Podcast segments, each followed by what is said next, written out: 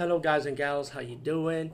Today I'll be talking about an awesome way to start your free podcast, and I mean free. No catch, no gimmicks. It's totally free, easy to edit, easy to record, and easy to promote and monetize your podcast. It's called Anchor.fm, and I highly recommend you guys and gals check it out and start your own podcast and let your voice be heard. And also, don't forget to listen to Wild Dork Podcast and tell them that I sent you and that you have it from me. So you get more people to join Anchor.fm. You will not be disappointed because they will also put your podcast in other platforms and then make it very, very much easier for you. Have a great day, everybody. Hey guys and gals, how you doing? Today I'll be talking about the movie Blade, and the movie is 21 years old. Man, you believe that? Damn. To me, there been superhero movies before Blade, but come on, let's be real. The one that kicked off the superhero genre for this era was Blade from 1998. Because if it wasn't for this movie, we'd never got the first Spider-Man movie that we've all been waiting for for a very, very long time. So everybody should appreciate the first Blade movie, man. And um, I, I love this film, man, so much. To this day, it still stands out. Blade from 1998. Um, I'm talking about the first one because this is the movie that kicks it off. You know what I'm saying? Um, it's about the va- vampire named Blade. They can walk at daytime, and he hunts vampires with his partner Whisker. Was I hope I'm saying his guy's name right, right? But he's the guy that helped who trained Blade and helped Blade to become a vampire hunter and give him all these different type of weapons. And one day he meets a police officer, woman who was also a victim of the vampire, um, from from the vampires, and Wilmer's Blade is helping her out. You know, let her know that vampires do exist. Meanwhile, he has this enemy named Frost, who wants to become like the god of all the vampires. So he's willing to disrespect the elder vampires and you know use them as sacrifice as later which you see later towards the movie because he's like that young vampire that wanted all pretty much. And you know and Blade pretty have to stop him. It's your classic hero versus villain but but the movie is so good. Like the acting for a movie like this the acting was really good. Love the soundtrack so much. Still holds up. Great action fight scenes. Even a great even a lot of good horror moments in this movie man. Blood, gore, action. This movie has everything. And I always love the ending when Blade gets captured, and once he gets come out to his senses, he gets all pumped up, just like you see in Blade 2, for example. He start kicking ass and ready ready to fight the final boss. It was like a classic hero versus villain battle scene, man. And I'm not saying that because it's a comic book movie. I'm just saying that because as a movie in general, man. Um, Blade to this day, highly recommend it. Anyway, peace out and see you later, guys and gals. Hey guys and gals, um, today be talking about the sequel to Blade, which is Blade 2, and um, another fantastic, awesome movie, man. Wow, this this is one of those sequels in movies in general that when the sequel is step above from the first movie, you know, but still, I enjoy the first movie more, and I enjoy this more. So it's a tie. So I can't I can't pick one between the two.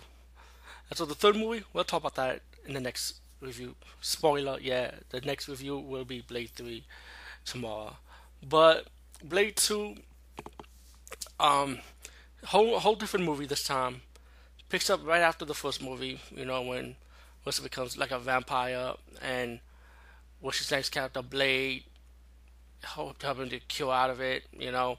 Meanwhile, once Wesker's Wesker, his bounty hunter friend, wakes up, realizes that Blade got a new partner that makes weapons for him and stuff, and even telling Blade, I don't pretty much don't trust this guy. Pretty much he doesn't like him. You'll think he's out of jealousy, but he got a good sense of people, you know.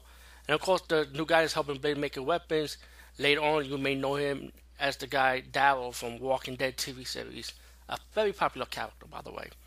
So, but that's many, many years down the road, man. It was amazing to see him in this movie, though, for how he is from then and now.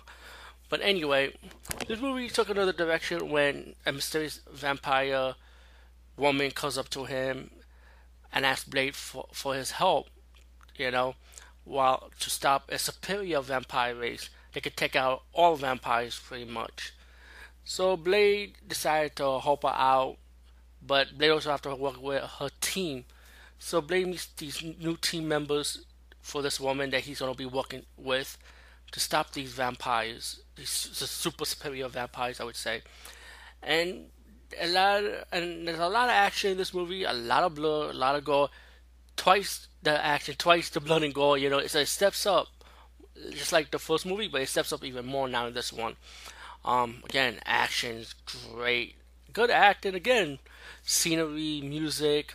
Oh, I love that t- dance powerhouse beat. You know, and then but once Blade and his new team members start fighting these vampires, and it, the outcome doesn't look good for them, you know. And also, as the movie progresses, you find out there's a twist with the main villain, vampire, superior vampire, why he's doing this pretty much. And also, there's also another twist while Blade will have a betrayal on his own team. Well, I won't spoil that part, but you got to figure out when when this movie when, when you keep watching this movie, you know, as it progresses. But highly, highly super excuse my language, fucking fantastic.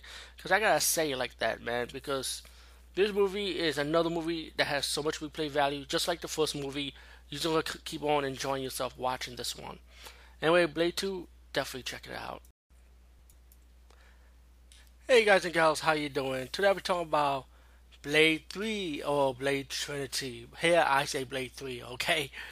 Um, the movie's about this time Blade got no partner. He's a wanted man from the FBI.